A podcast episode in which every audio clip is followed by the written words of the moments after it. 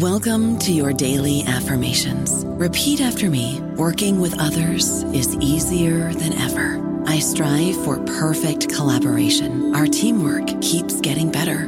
Yeah, affirmations are great, but Monday.com can really get you the teamwork you desire. Work together easily and share files, updates, data, and just about anything you want all in one platform.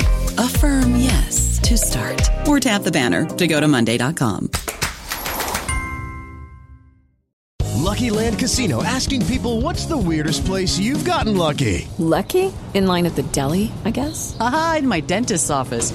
More than once, actually. Do I have to say? Yes, you do. In the car before my kids' PTA meeting. Really? Yes. Excuse me, what's the weirdest place you've gotten lucky? I never win and tell. Well, there you have it. You can get lucky anywhere playing at LuckyLandSlots.com. Play for free right now. Are you feeling lucky? No purchase necessary. Void where prohibited by law. 18 plus. Terms and conditions apply. See website for details.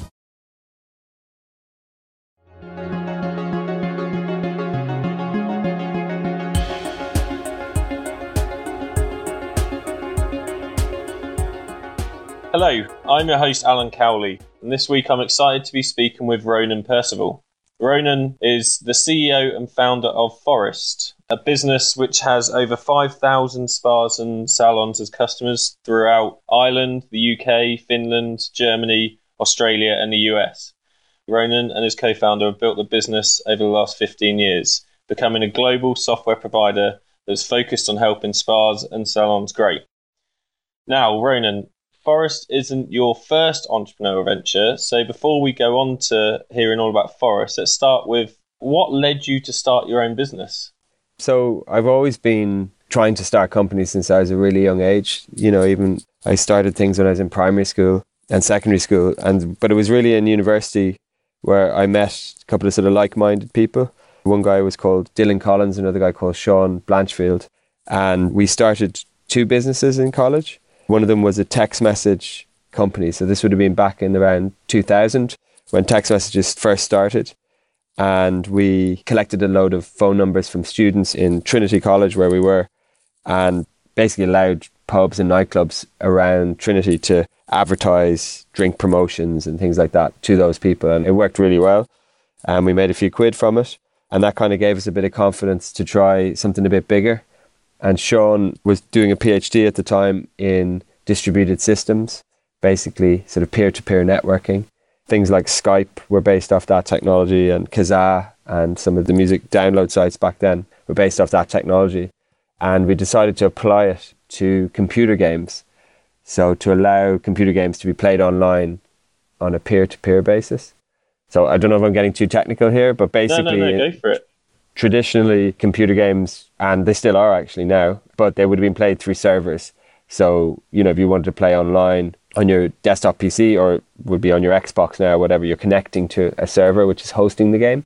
Or people playing Fortnite, that's being hosted somewhere, right, on a server. And so our idea was that those costs were massive at the time and they were kind of impeding the growth of online gaming.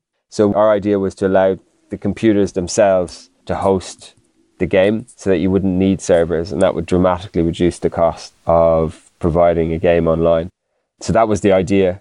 And so we started a company called Demonware back in 2002.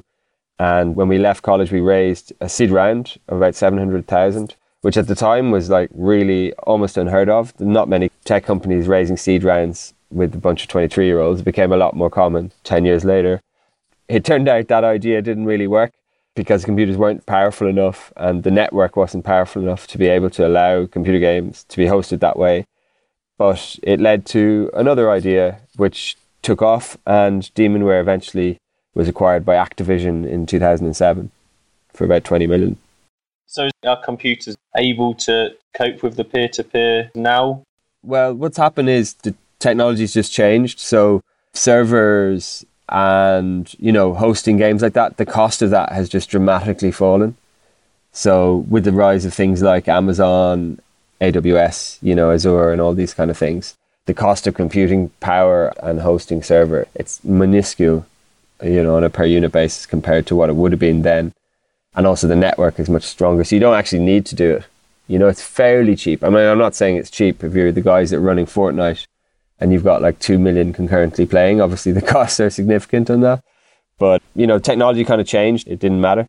But what we did develop at the time, and I'd say the guys really developed rather than me because I'd left at this stage, but they developed a matchmaking service, which is basically what computer games use to, you know, when connect in, when people all load into a, you know, you log on to a computer to game. Find someone be, to play, basically. Yeah, exactly. Find somebody to play and be put in a game.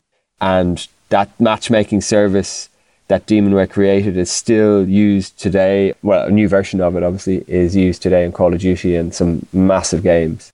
So the technology is still alive, even though the company was acquired many years ago. Okay. So you were only there for about a year or so, weren't you? Yeah, it was a couple of years before. Like we were working together for a few years before that, and then I was there for a year of Demonware, and then I decided to leave. And like the reasons I left are kind of the reasons of you know my philosophy around building a company and stuff like that. Okay. So I guess what was really interesting, obviously at such a young age, to be involved in fundraising and seeing the dynamics of that and what it meant, but I didn't feel fully comfortable with it. So I guess the big thing that happened was we raised that money, and then the next day it was kind of like, right, what are we going to spend this money on to raise more money in a year's time? As opposed to right, we've raised money, let's go and build a business. And that's the dynamics. Does that make sense? Yeah, no, it does. So around fundraising, your view is that fundraising is more just to meet your next fund. So, i.e., you know, a stepping stone to growth rather than, oh, maybe I'm not worded that very well. Yeah, I'm not saying that that's definitely the case. Obviously, it's been about 15, 16 years since then. And, you know, my understanding experience of building businesses is much bigger than it was then. There's different things, there's different horses for courses, let's say. But generally speaking, yeah, you raise fundraising in theory to build a business. But what I found was that on the venture capital trail, anyway, it's you raise money, you know, to put yourself in a position to raise more money, to put yourself in a position to raise more money, to raise more money, to then get an exit. Yeah. And the dynamics of venture capital lead to that. And I'm not saying every company goes through that. Obviously, some massive and hugely successful companies go through that and they end up as powerhouses and everything like that. But there's an awful lot of good businesses, I would think, that go through that chain of events and end up getting acquired and disappearing before they can become a really, you know, great long-term business. And that affected me. I just didn't like it. You know, I knew we were working on something exciting and everything like that, but that wasn't the kind of business I wanted to build. I've always kind of thought about building something for the long term something like for 30, 40 years, or maybe, you know, 100 years. That was always my idea. And so I knew that wasn't going to happen in those circumstances. So I left Demonware to start Phorest under that kind of idea that, you know, we weren't going to build that kind of company. And as a result, we didn't raise any funds then for seven years because my understanding at the time anyway was that I would need to be bootstrapped to be able to make decisions for the business first as opposed to for the investors first. All right. So before we go on to bootstrapping and also later on fundraising, can you just give us an intro to what Phorest is? When I first heard it, I didn't suspect what you did basically from the name. Yeah. So Phorest is a software platform for salons. So basically, it lets hair and beauty salons run their business, does their appointment booking, scheduling, you know, runs all the back end like the stock control, running reports for staff. And then in particular the kind of USP of like why people would buy Phorest because you know there's a lot of companies that provide those tools to salons, but our real USP is the marketing tools on top. So we've developed a suite of very powerful marketing tools, really specifically for salons and for salon customers. So things like we give all our customers their own branded app in the App Store. You know, they can give their own clients that Uber experience of booking in.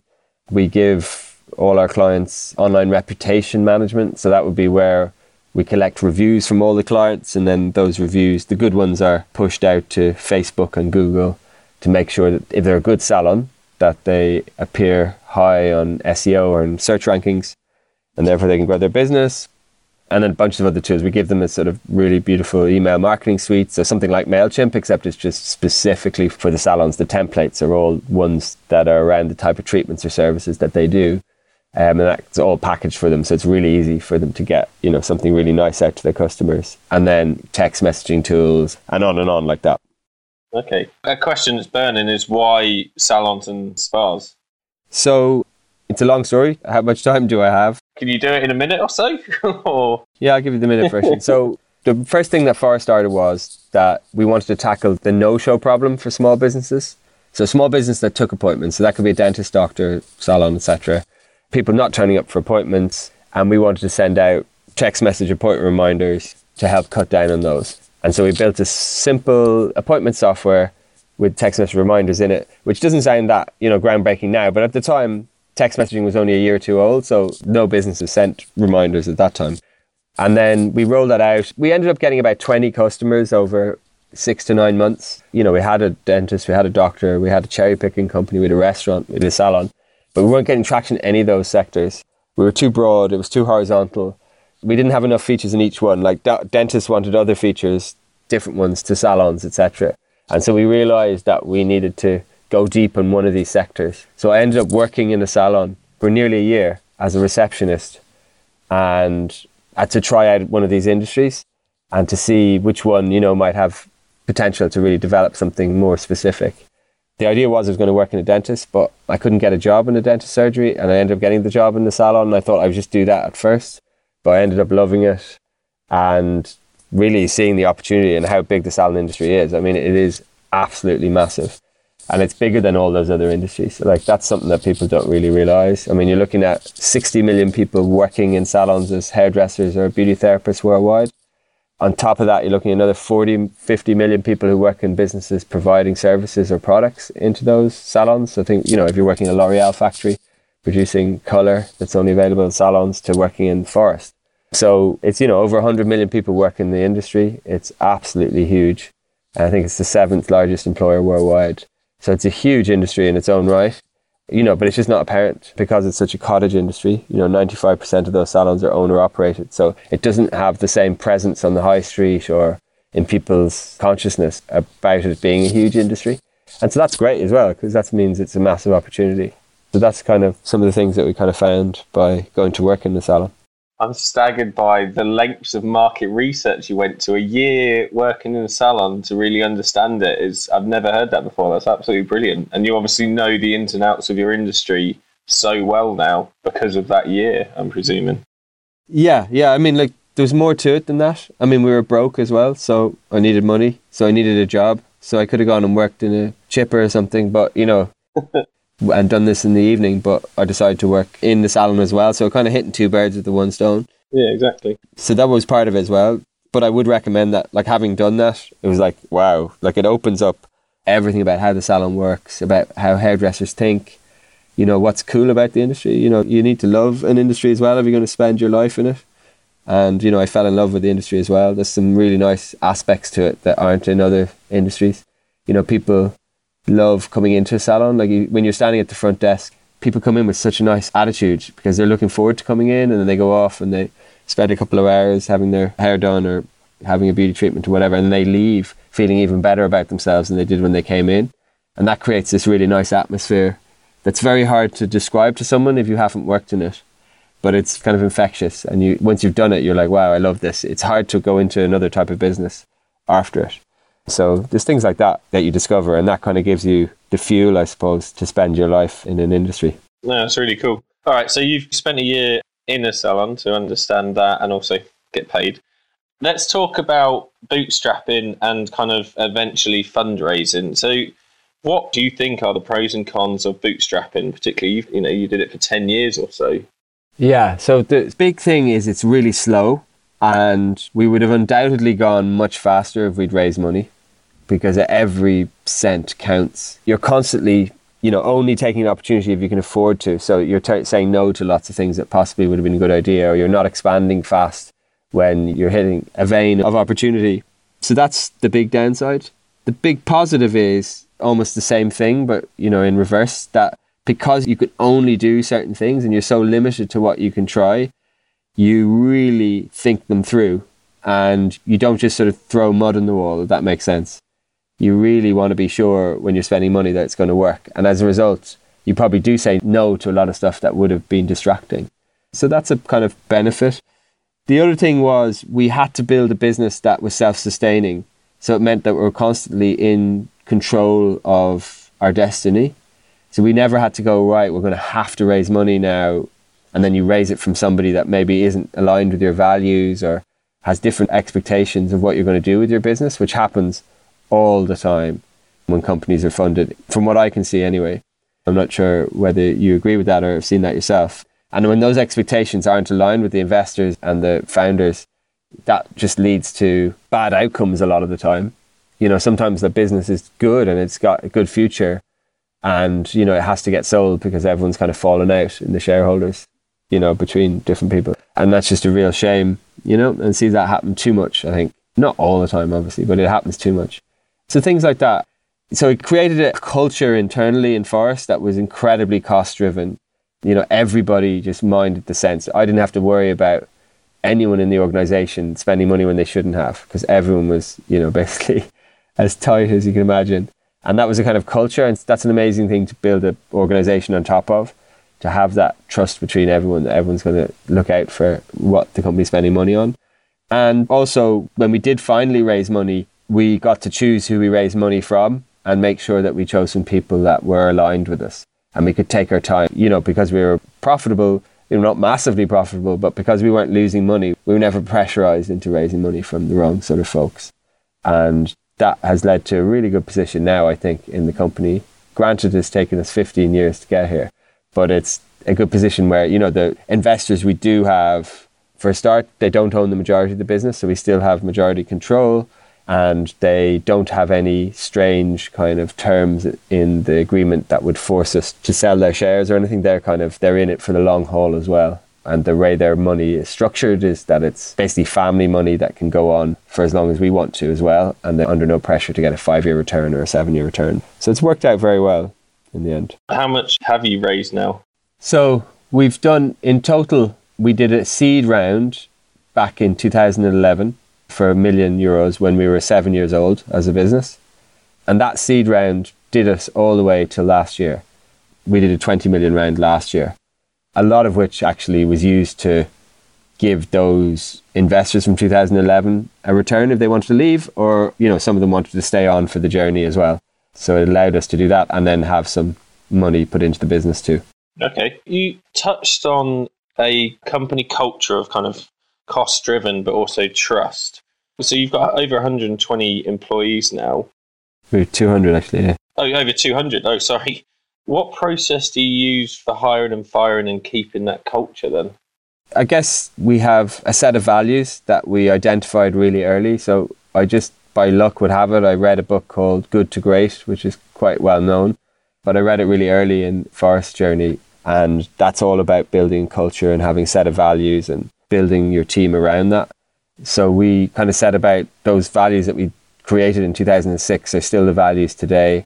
And they're just sort of pervasive throughout the organization. You know, everybody from the when they're being hired, we have tests that we've kind of built to allow people who are hiring to understand whether someone has those values or not, or at least to give them a really good pointer whether they have those values or not. And then, you know, in terms of when they join, you know, within six months, you know, if they don't have those values at the six month review, then you know it's set up that those people don't continue in the organization. I mean, it doesn't happen that often because we're quite good at identifying that people do have them at the beginning. So there's things like that, which just mean it's like a gatekeeper, just to allow that only the right sort of people are joining Phorest. And when I say right sort of people, I don't mean right generally. I just mean right for this organization. I mean, there's plenty of probably amazing people that mightn't get in here, but they'd be brilliant somewhere else in a different culture. So our hiring processes are very developed, I think, for a company of our size. And then also in terms of employee development, we think a lot about giving people opportunities to develop their skills, develop their career. If we know people have the right values, so there's a lot of movement between different departments in here uh, for opportunities. You know, just because you're in customer support or in marketing doesn't mean you can't end up somewhere else if you have the right values and somewhere else may be better suited to your skills or where you want to go. So there's lots of that. As a result, we have a very low staff turnover and one of the highest ratings in the UK of Ireland of any company on Glassdoor, which is where you know employees rate their company and what it's like to work for them. Where we have a 4.8 score. There's a lot of focus um, from you and your top level team to do that. So over the years, over the last 15 years, if you haven't taken investment, what sort of advisors, mentors have you had to kind of help you along the journey? I didn't really have many mentors, to be honest, up until about 2011. In 2011, we got some great angels. It was mainly a syndicate of angels that we got on board, and there was some great angels in there. There was a fund as well, which was really helpful, uh, seed fund by Enterprise Equity. But a couple of key angels became members of our board. One of them was a guy called Pat Garvey, and he was sort of serial entrepreneur and built a big company in the 80s and 90s called SharpTex, which was sold for like 400 million in 2000. And he'd been like the chairman of the Tote and all sorts of companies, so huge experience. And so he became chairman, and he's still chairman today. And I work really closely with him, and he's been a great sounding board and mentor for building the business. Prior to that, I didn't have that, and I basically just read books, you know, so things like Good to Great, or there wasn't that much blogging then, but you know, some blogs and stuff like that I would have followed. So reading business books really beforehand, but it, it does make a big difference having someone like that on board. You can see the company's growth just starts to take off after about 12 months of those guys coming in it went to a whole new level because our decision making got better and you know we had access to more advice. I'm presuming you don't regret this, but do you think that you maybe should have got some advisors earlier on then? I don't think so because I think there was a lot of benefits from being bootstrapped. So we got the benefits of being bootstrapped and then we got the benefits of bringing on funding. You know, we kind of got the best of both worlds. You know, the company today is thriving, like it's doing brilliant, you know, and I'm loving what I do and the team here is loving what they do. So I think that doesn't happen to everyone. So, you know, we're lucky and feel privileged to be in this position. And we're in this position because of having been bootstrapped and then also having had the advice as well. So if we'd had the funding earlier, we might have just crashed and burned. Who knows? You know what I mean? So I don't regret it. No, no, that's fair enough. There's a company we interviewed a couple of years ago that purposely didn't want to take too much funding because of kind of the similar sort of reasons that you're saying um, to actually bootstrap themselves and stuff like that. And they're, like you, they're a success as well. What are the biggest challenges do you think that you've faced along the journey? So, I mean, thousands of challenges. The big ones are kind of when you're starting out, you don't know what you're doing. Not that you know what I'm doing now either, because it's new now. But I didn't really have an idea of where we were going. I'd have a much clearer idea of where we're going now, if that makes sense. Yeah. So we were just kind of trying it and seeing what happened in those days. So I think getting that direction has really helps a lot. Like if you're very clear of where you're going, you tell that to other people, and it's much easier for them to follow you if you're clear about where you're going. And so that's something when I meet a lot of people starting startups now, you know, they're similar to where I was then, is that they're not really sure where they're going with it. They just kind of want to be doing a business and they're sort of raising money or whatever because they think that's what they need to do. So I always encourage them to just take time to think about where they want to go with it. Because if you do want, say, to have a business that's going to last a long time, just going to raise money early on will actually mean that you won't be able to do that necessarily. It's going to be a lot harder unless you have some massive idea. You know, so people are kind of clear what they want to do. Do they want a business that's going to last a long time or that they can do for 20 years? You know, that maybe they need to take a bit slower at the start. And other challenges were around people like obviously hiring good staff, that's a never ending problem. It gets harder if the economy is going well. So they're huge challenges. We had never raised money, so how did we attract good people into Phorest? Because no one knew who we were, and uh, we didn't have a profile or anything. So that was a big challenge. Then hanging on to people when they're with you.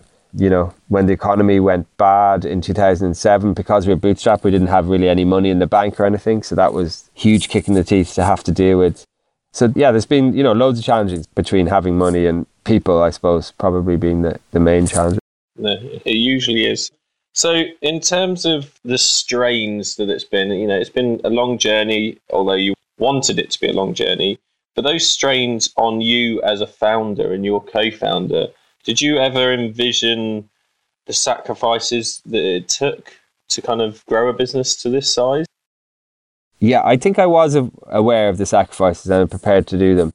My dad had his own business, and it was only a, uh, himself working in it. He had a sort of food delivery business in the west of Ireland growing up. So I'd seen him working 90 hour weeks, you know, all through my teens and before then. And I'd be helping him out in the summers, you know, load the van and go out and deliveries with him and stuff like that. So I knew what it took to have your own business inherently because I'd seen it in front of me from a very young age one thing I've noticed is that a lot of entrepreneurs that are successful in tech often come from families that have had small businesses. So they kind of know the hard work and the sacrifices. They kind of inherently know them. That's one thing I kind of noticed actually over the last 10 years when I look at people who've kind of made it. So yeah, you need to be prepared for that sacrifice. But if it's part of your upbringing, it doesn't feel like a sacrifice. It just feels like something you're going to do anyway, you know? So that was where I was at with it. That does take a toll if you do it for more than about 10 or 15 years. So I was lucky in that I started a business in my early to mid 20s. So, you know, I didn't have a family or a responsibility. So I could do 10, you know, real hard years of 90 hour weeks. But you can't do it forever. And I don't do it anymore. You know, I work nine to five now and you know I have a family and they're a priority for me and so I want to be able to do that. But luckily I've done the 10 years so the Phorest is at a point it doesn't need me doing 90 hour weeks anymore to survive. It's a thriving business in its own right. But um, yeah obviously building a business requires massive sacrifice at the beginning for sure. Yeah, that's some great advice for entrepreneurs that are just starting out their journey. Okay so Ronan, let's talk a little bit about what the future looks like then. You've been with Phorest for 15 years now, and although you always had a long game in mind, what does the next 15 years look like? It's a really, really good question because, you know, I always thought long term all the time, but then you get to a point where you've done the hard slog and the business is going well, and you do think, you know, maybe this is time to go and do something else or take it easy for a while. But I don't feel like that at all. I feel more motivated and more excited about Phorest than I ever have. And actually, the potential of the business seems bigger to me now than before. So, a couple of things, reason I explain that. So, one, I think the salon industry is absolutely huge. And I didn't understand that before, how big it was. And when I was giving you numbers earlier, like their numbers I've really come to understand in the last couple of years. So, that's one thing. So, it's this huge industry. It's really unpenetrated with technology. It's a cottage industry, and the people working in salons don't have access to the kind of tools or systems that you know large corporates would have had access to for 20 years. And so we want to be able to give them those tools. And if we can enable salons to have access to the same tools that the big guys have, they're going to be able to have much stronger businesses as well. So that's one thing I'm very excited about doing. And I think that's going to take place in the form of a platform so that you know they use our software to run their business and do marketing but then they have access to apps that cover anything in a salon. So from hr things to selling more retail you know whatever it is that helps them run their business better. And so i'm really excited about doing that. And i think we need to get to maybe 10 to 15,000 salons which we will do over the next 2 or 3 years to like have enough salons that you have critical mass to encourage people to build those applications for salons we're starting to see that happening bit by bit already, even at the 6,000 salon level that we're at right now. So, yeah, I'm really excited about doing that and building a platform. In Ireland, there hasn't been many companies that have built a platform, like a proper platform. And so, you know, I, I can't really think of any actually off the top of my head. Maybe Hostelworld with hostels, a public company in the UK that started here in Dublin. You know, there's not many. And if you can build a platform business, that's a business that will last for decades and decades. And you know, that excites me to kind of try and build that out of Ireland. It hasn't been done. I think if you look at other industries, you know, the big guys like Kerry Group or Ryanair or CRH, you know, you're looking at companies that have come from Ireland that have really become dominant international players in their own area you know, it's a once a decade that it happens, really. And, um, you know, so we'd like to give that a go. Even if we don't get there, we'll give it a really good go trying. You've got some serious drive, determination, and passion. And, you know, as we saw from having worked in a salon and deciding to do that over any other job, you're dedicated, hugely dedicated to the business. And it's something that entrepreneurs that hopefully are listening to this will take on board and really understand the sacrifice that it takes to succeed and the patience as well. So, Ronan, it's been absolutely brilliant to have you on. So, thank you very much for chatting to us today. Great. It was my pleasure, Alan. Nice to meet you. Thank you. Thanks for listening to another Invested Investor podcast. You can subscribe to all future podcasts via our website, investedinvestor.com, or via a number of podcast platforms online. Remember, you can order our book online. And be sure to follow us on Twitter, LinkedIn, and Facebook to get the most up to date, interesting, and insightful content from the invested investor.